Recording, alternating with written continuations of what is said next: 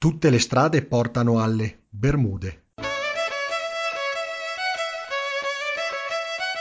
Sambarcanda.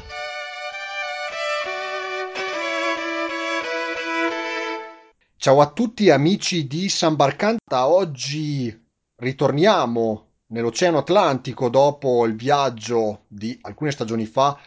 sull'isola di Sant'Elena e questa volta invece andiamo a nord, alle Bermuda, o meglio alle Bermude. Sono un gruppo di isole, un arcipelago eh, appartenente come territorio d'oltremare alla eh, Gran Bretagna. Il suo capoluogo è Hamilton e Geograficamente è più eh, vicina al Nord America che non all'Europa. Conta circa 60.000 abitanti distribuiti in soli 53 km quadri, quindi lascio voi immaginare la densità di popolazione altissima, tocchiamo cifre anche fino a 1120 abitanti per chilometro quadro e eh, sono isole, un arcipelago scoperto da eh, Juan de Bermudez, navigatore spagnolo, nel 1503 le isole appartennero subito alla Spagna, ma era eh, Madrid disinteressata a colonizzare subito queste terre e arriviamo all'inizio del 600 quando alcuni naufraghi si uh, stabilirono su uh, queste isole e alcuni rimasero nel viaggio verso la,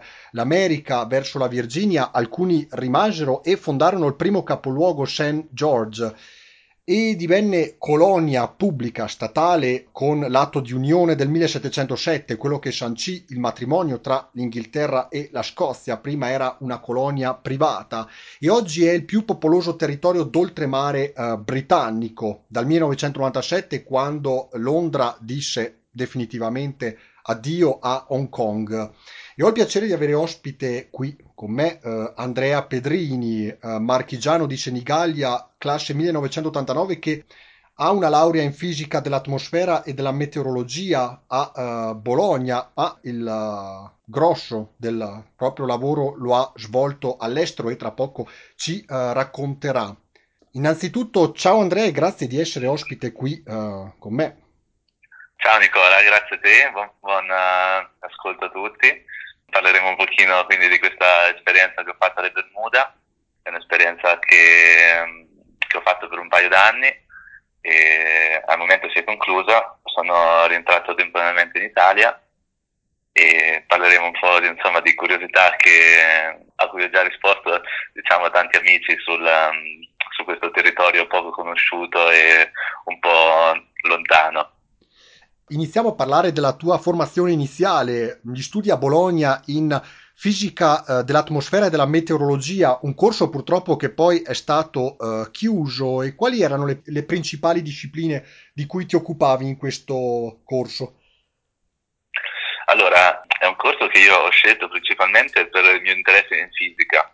originariamente e una passione così molto amatoriale della meteorologia. Al momento di uscire dal liceo ho scoperto che c'era insomma, la possibilità a Bologna di fare questo corso che racchiudeva sia fisica che eh, meteorologia e quindi mi sono, mi sono, un po' tuffato.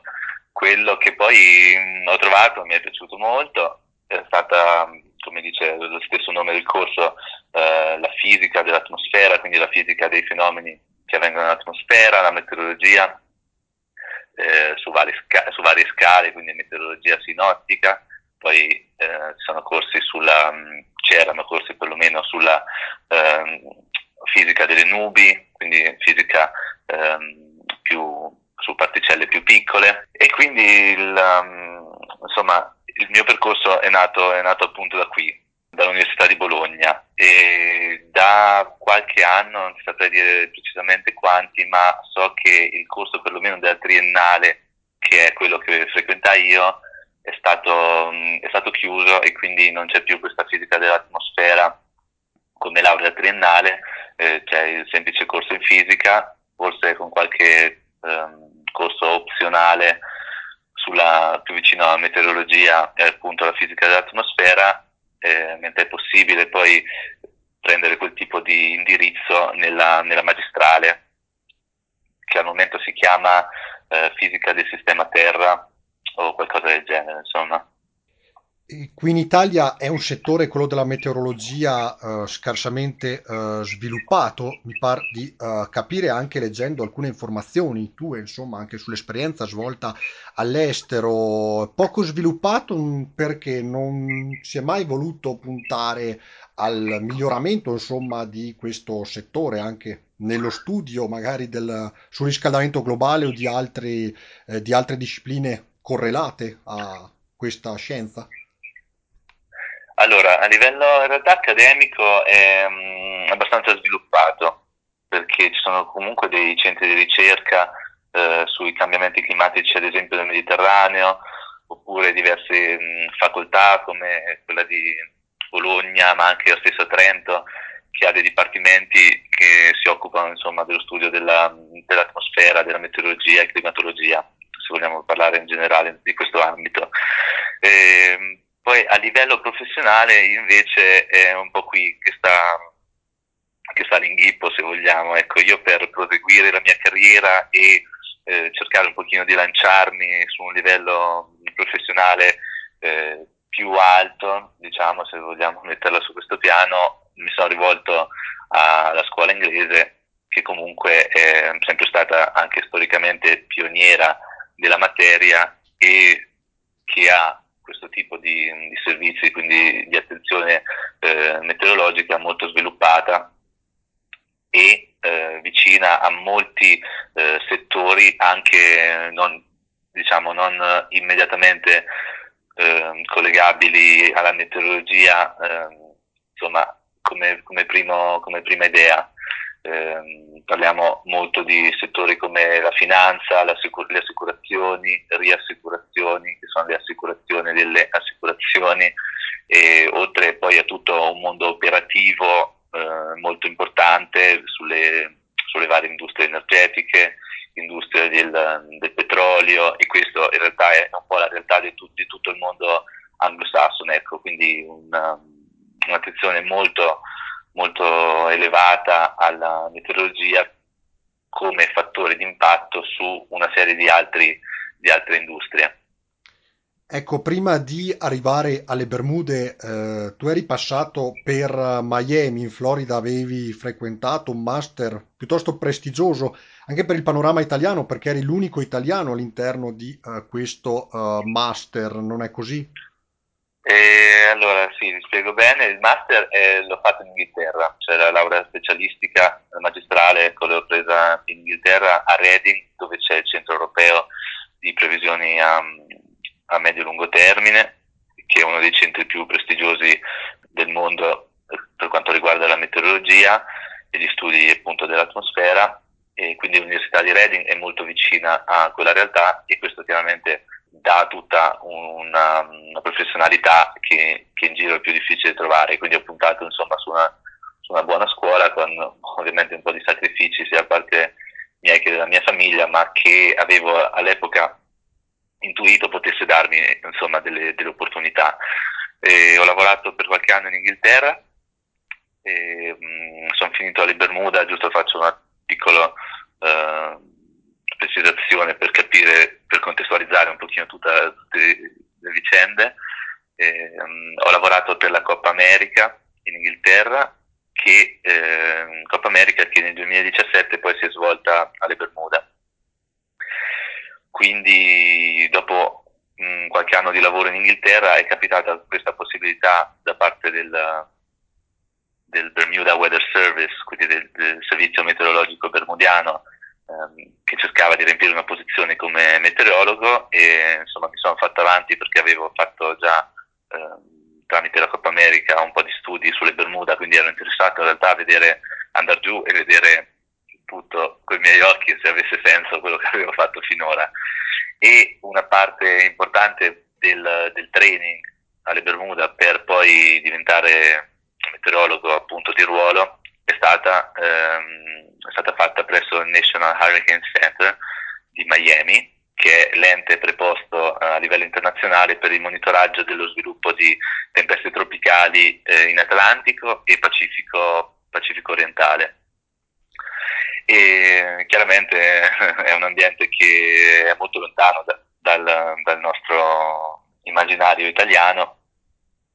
che insomma è un tipo di meteorologia che noi non vediamo eh, direttamente o non subiamo direttamente,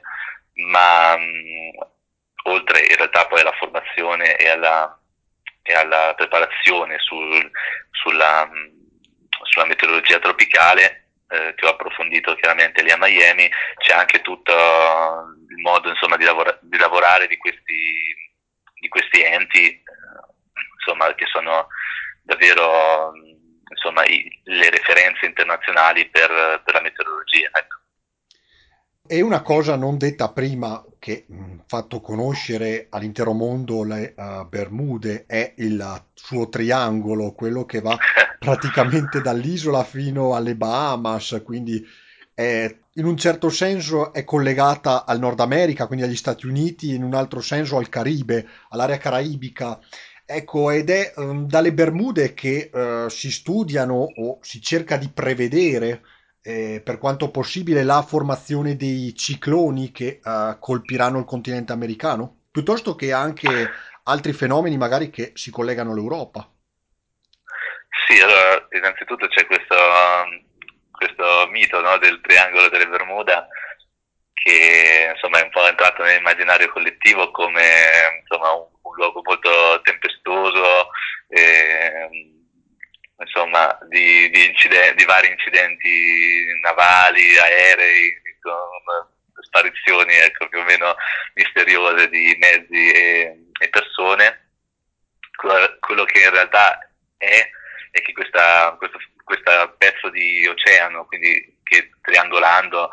sulle terre forma- ha un vertice sulle Bermuda, un vertice a Porto Rico e l'altro vertice a Miami un triangolo in cui eh, lo sviluppo dei, di tempeste tropicali, quindi eh, uragani, è molto, è molto importante. In quell'area, quindi in passato, quando la meteorologia insomma, era meno sviluppata di oggi, c'erano meno strumenti, oggi abbiamo satelliti, radar, insomma, per un monitoraggio costante e molto preciso dell'evoluzione atmosferica, eh, anche grazie poi ai modelli, ai modelli matematici. Una volta era ehm, davvero un pezzo di oceano in cui lo sviluppo insomma, importante di queste tempeste e la, la, anche la difficoltà di poterle sia prevedere con anticipo ma eh, insomma vedere finché, fin quando non arrivavano in terra ehm, ha, è stato responsabile e ha causato insomma, una serie di, di incidenti che appunto gli, han, gli, hanno dato questa fama di, di triangolo insomma del diavolo, addirittura laggiù lo chiamano The Devil's Triangle, quindi proprio il, il, il triangolo del diavolo per la sua, per la sua insomma, pericolosità. Però chiaramente oggigiorno gli incidenti in quell'area sono molto, sono molto limitati anche appunto per una serie di, ehm, di servizi meteorologici come quello americano, chiaramente come dicevamo col National Hurricane Center che è l'ente internazionale preposto al monitoraggio e alla previsione e all'allertamento per, que- per questo, tipo di fenomeni, di questo tipo di fenomeni in quell'area, noi anche tramite il servizio meteorologico delle Bermuda che si occupa del, anche lì del monitoraggio e della previsione per ehm, l'intero nord Atlantico praticamente, ehm, siamo, in costante, eh, siamo in costante monitoraggio dell'evoluzione e quindi anche in questo caso forniamo una serie di servizi di allertamento per tutti i naviganti, eh, che eh, la, l'industria della, dell'aviazione e quindi ad oggi in realtà non è così pericoloso come una volta, però la fama, la fama rimane, ecco, è, è, molto, eh, come dire, è una, è una mm. storia che con la sua leggenda lega, insomma, lega un po' questo, questo posto a questa favola e questa, queste storie un po', un po' demode, ecco, oppure retro, se vogliamo. Quando parliamo di Oceano Atlantico, noi europei, diciamo da una visione eurocentrica, eh, quando parliamo di Oceano Atlantico parliamo, ci viene in mente l'anticiclone delle Azzorre, quando in estate soprattutto quando arriva il caldo, ecco, le Azzorre si trovano piuttosto distanti eh, dalle eh, Bermuda e come funziona questo anticiclone? Anche lì in quel caso c'è una sorta di uh, collegamento, se vogliamo chiamarlo di uh, canale tra le Bermude e uh, le Azzorre per studiare anche quello che sarà, o per prevedere, se preferiamo, quello che sarà il meteo in Europa? Senza dubbio, guarda, ti ringrazio per la domanda che è molto interessante, proverò a spiegarla insomma, in termini semplici perché non è nulla insomma, di, di, di pazzo. Allora, la cosa interessante è che eh, nel Nord Atlantico, come dici tu, ci sono queste, mh, queste, eh, questi, come, queste features, in inglese si dicono, in Italia si eh, chiamerebbero queste componenti eh, meteorologiche a livello sinottico. Si sente spesso dire questa parola riguardante la meteorologia, a livello sinottico vuol dire alla grande scala, cioè hanno delle, dimensioni di centinaia di migliaia di chilometri, quindi ehm, quest'area di alta pressione che è conosciuta esatto in Europa come eh, l'anticiclone delle, delle, Azzorre, in realtà eh, dal lato americano è, mi ha fatto ridere quando l'ho saputo, insomma, all'inizio perché non avevo mai avuto l'occasione di, di saperlo, eh, viene chiamato l'anticiclone delle Bermuda, semplicemente perché è la stessa area anticiclonica, che poi adesso in due parole ti, ti spiego cosa significa, ehm, che noi la vediamo arrivare dalle, dalle, Azzorre e quindi noi la chiamiamo anticiclone delle Azzorre, mentre in America lo vedono eh, spingersi sopra le Bermuda e quindi lo chiamano anticiclone delle Bermuda. Ecco, questa è, è la cosa divertente. E è, stessa, è lo stesso fenomeno, è una, un'area di alta pressione, cioè un'area a cui è generalmente associato del tempo stabile,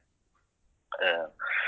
che come dici bene in estate tende a portare la sua influenza anche sull'Europa e um, sull'Europa in realtà in particolare è quell'anticiclone un po' più buono se vogliamo perché appunto porta dell'aria atlantica che non è così calda come quella africana e quindi è un anticiclone che d'estate porta un tempo piacevole, delle condizioni piacevoli, mentre in estate in Europa l'anticiclone, quello che ci porta a quelle ondate di caldo importanti con eh, temperature massime verso i 40 gradi così dicendo, quello è il, eh, l'anticiclone africano. Bene, quindi detto questo, in realtà, facendo un passo indietro a quello che ti dicevo, ehm, Azzorre e Bermuda sono questi due diciamo, avamposti di terra, questi roccioni in mezzo all'Atlantico, che è un bacino insomma, molto vasto, e mm, la, la formazione di, questa, di, questo campo di alta pressione, che è una componente eh, semipermanente, si chiama, perché durante, quasi durante tutto l'anno si riesce a individuare questo campo di alta pressione che è dovuto alla conformazione poi delle terre eh, attorno all'Oceano Atlantico. Questa, mm, questo campo di alta pressione si muove, oscilla, si avvicina a volte più verso l'Europa, altre volte più verso l'America, altre volte scende un po' più verso l'Equatore, altre volte sale un, più, un po' più verso nord, verso l'Islanda. E chiaramente la posizione di questo, di questo anticiclone, di area di, di alta pressione, eh, determina poi lo spostamento delle basse pressioni, quelle che eh, in soldoni quando parliamo di, di meteo e di pioggia oppure eh, tempo perturbato sono quelle che ci interessano di più. Ecco, quindi ehm, in questo senso è collegato chiaramente perché essendo un sistema continuo, quindi quello atmosferico,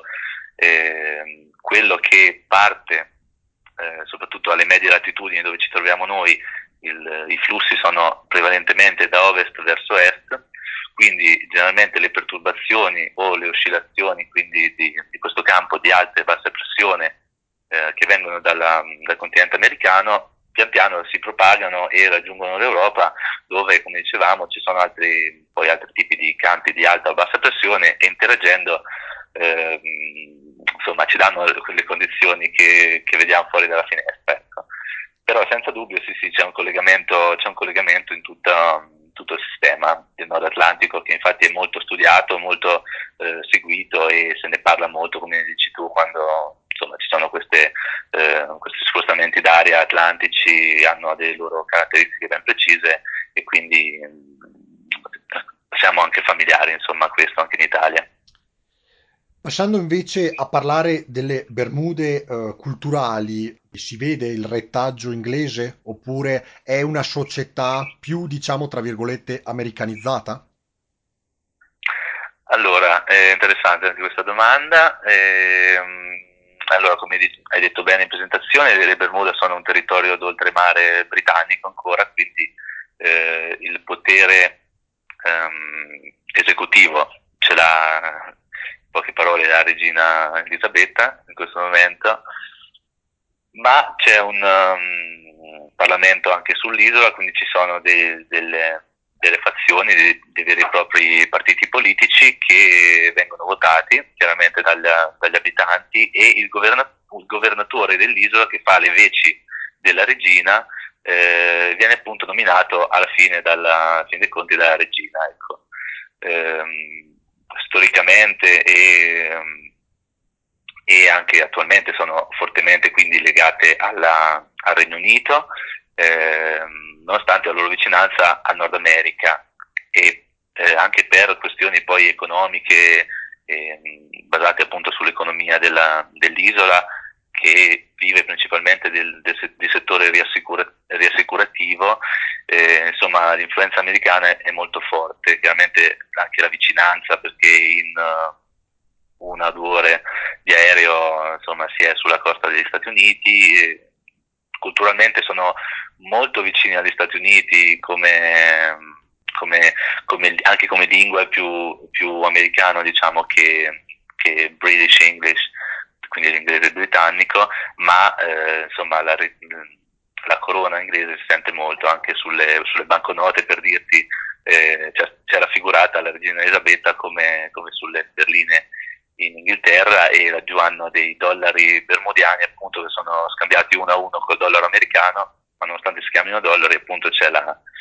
c'è l'effigie della, della regina ecco. anche lo stesso servizio postale con le famose cassettine rosse inglesi si ritrova anche laggiù, appunto per, perché fa parte ancora um, del regno britannico. Insomma. E uh, a livello economico mh, abbiamo sentito, mh, insomma, appena sentito dire che il cambio è uh, fisso con il dollaro americano e la vita all'interno dell'isola, anche considerando il suo paradiso fiscale, è uh, vantaggiosa, per esempio a partire dal supermercato? Allora, eh, qui apriamo una bella parentesi, ma no, ti dico subito che è uno tra i posti più costosi al mondo. Quando, quando, escono quelle graduatorie di dove la vita costa di più al mondo, c'è sempre Bermuda tra i primi posti perché per il semplice fatto che tutto deve essere importato, quindi sia dal, dalla busta di insalata che ad esempio da lì viene dal Canada alla carne, perché non ci sono allevamenti veri e propri sull'isola e, I supermercati insomma sono tutti riempiti dalla, dall'import eh, sia tramite aereo che tramite nave, quindi quello che arriva insomma viene poi tassato in particolare su bevande zuccherine, su, cioè, sono delle tasse sullo zucchero insomma che rendono poi certe merci particolarmente costose anche l'acqua ad esempio eh, insomma una, una bottiglia d'acqua arriva a costare anche qualche dollaro, parliamo tra i 5 e 8 dollari addirittura per una singola bottiglia d'acqua perché anche lì vengono insomma, importate da in giro per il mondo. L'economia, eh, come dicevamo, si basa sulla, sul settore eh, assicurativo e riassicurativo in particolare e insomma è questo il settore trainante, quindi ci sono molte eh, molte aziende internazionali che operano appunto nel mondo dell'assicurazione e riassicurazione che hanno il loro quartier generale alle Bermuda e quindi eh, trainano chiaramente l'economia di questo, di questo paese. Ecco. Invece parlando di, uh, sia della scuola che dei uh, cittadini, innanzitutto la scuola è come la Gran Bretagna, al cui interno gli studenti, gli alunni vestono uguali? E i cittadini hanno gli stessi diritti della Gran Bretagna, nel senso che possono anche votare per la Gran Bretagna? Allora, i... sì, perché i, i mm, bermudiani hanno doppio passaporto, quindi hanno passaporto sia bermudiano che eh, del Regno Unito. La scuola è esattamente come quella inglese, sì, sono, i ragazzi sono tutti in divisa, già a partire dalle età più tenere, insomma, e poi lì eh, alle Bermuda c'è il famoso Bermuda, cioè il, il pantaloncino corto, ecco, quindi c'è anche questo, questo aspetto che, che, ogni volta, insomma, mi viene in mente sulla l'attire si chiama, quindi eh, l'outfit eh, classico delle Bermuda prevede insomma il, il pantalone Bermuda che è questo pantalone insomma eh, fino al ginocchio, formale generalmente, quindi anche tutte le, le divise dei ragazzini comunque sono con camicia, cravatta, giacca e pantalone corto bermuda con il calzetto tirato su alto fino al ginocchio. e, e, insomma quella è un po' la, l'indumento così principe dell'isola, non è, non è, raro poi vedere anche dei matrimoni in cui ci sia questo tipo di, di miss quindi un completo con, con però il pantalone, il pantalone corto tagliato a ginocchio e da cui appunto prende il nome il pantalone Bermuda. Prima di andare in chiusura, eh, una domanda eh, dal punto di vista così personale. Si sente la eh, solitudine isolana in un'isola di 60.000 abitanti nel bel mezzo dell'Atlantico? Almeno per gli, i suoi abitanti si vede un po' eh, la tristezza o per loro è il microcosmo quello? Allora, diciamo che insomma, chi ho, chi ho incontrato, ho conosciuto insomma, i miei colleghi locali, che c'è nato, chiaramente eh, rimane un, un, porto sicuro dove, dove, dove, si sta bene, però c'è in generale anche per chi insomma, vive sull'isola questa, um, questa, questa, cosa che loro chiamano the rock fever, cioè la febbre del, della roccia quindi eh, come per dire che dopo, pochi, dopo, un po' la roccia scotta, quindi eh, in realtà eh, abitudine fare insomma, dei viaggi, soprattutto negli Stati Uniti perché sono ehm, a livello di tempo molto più comodi eh, per i voli e mm, quindi cogliere l'occasione per, per, uscire un pochino dall'isola e vedere un po' il mondo esterno. Ecco, diciamo che degli hub molto eh, comodi sono New York, in cui si va insomma veramente poco tempo, Atlanta, eh, stesso Miami, Toronto, poi Canada, e quindi insomma non è, non è raro so, che si prendano insomma delle, delle brevi vacanze eh, vicino per eh, mettere il naso fuori dall'isola. Ecco, e una domanda rapidissima prima di andare in chiusura. Eh, il volo hai dovuto fare scalo a Londra piuttosto che altre città? Allora, i voli eh, sono esclusivamente su Stati Uniti, Canada e Inghilterra. Quindi io mi muovevo in realtà spesso con l'Europa, chiaramente perché la mia famiglia è qua, e poi insomma anche nel periodo in cui stavo in Inghilterra e l'unico volo dall'Europa è appunto Gatwick Bermuda, che è un, un volo di ehm, circa 8 ore di andata e qualcosa in meno al ritorno perché si sfruttano un pochino le correnti ehm, atlantiche che spingono da ovest verso est. E, mh, mm, ad esempio amici che mi sono venuti a trovare oppure mia stessa amorosa che, che ha fatto altre tratte eh, sono con scali su Toronto, su New York come dicevamo prima oppure Miami eh, che dall'Europa comunque sono destinazioni abbastanza, abbastanza comode e con parecchi voli adesso il momento con la situazione Covid è quel che è, altrimenti insomma sono questi gli aeroporti su cui si fa scalo. Grazie ad Andrea Pedrini, è stato molto interessante e uh, ascolterei per un uh, bel po' uh, di ore, purtroppo mezz'ora non basta. E grazie ad Andrea Pedrini per il prezioso contributo, intervento e in bocca al lupo per tutto. Ricordiamo anche se è appena diventato papà. Sì, sì, sì, grazie, guarda, è stato un mio piacere fare questa chiacchierata che insomma mi ha portato anche alla mente, alla mente un sacco di ricordi mentre parlavo, quindi ti ringrazio molto per aver voluto sentire le mie parole. Sono diventato papà, esatto, la bimba ha dieci mesi adesso e quindi adesso mi sto godendo molto questa, questa nuova situazione. Quindi non mi resta che augurare di nuovo in bocca al lupo. Viva il lupo, viva il lupo, grazie Nicola. E buona, mm, buon proseguo a te con, con, questo format che ho seguito anche in precedenza e trovo molto interessante e un'ottima vetrina su un mondo che a volte sembra un pochino lontano, ma non lo è in realtà. Ecco, grazie. E San Barcanda torna la prossima settimana con tante altre novità in programma. Buon proseguimento di ascolto, un saluto da Nicola Pisetta e alla prossima.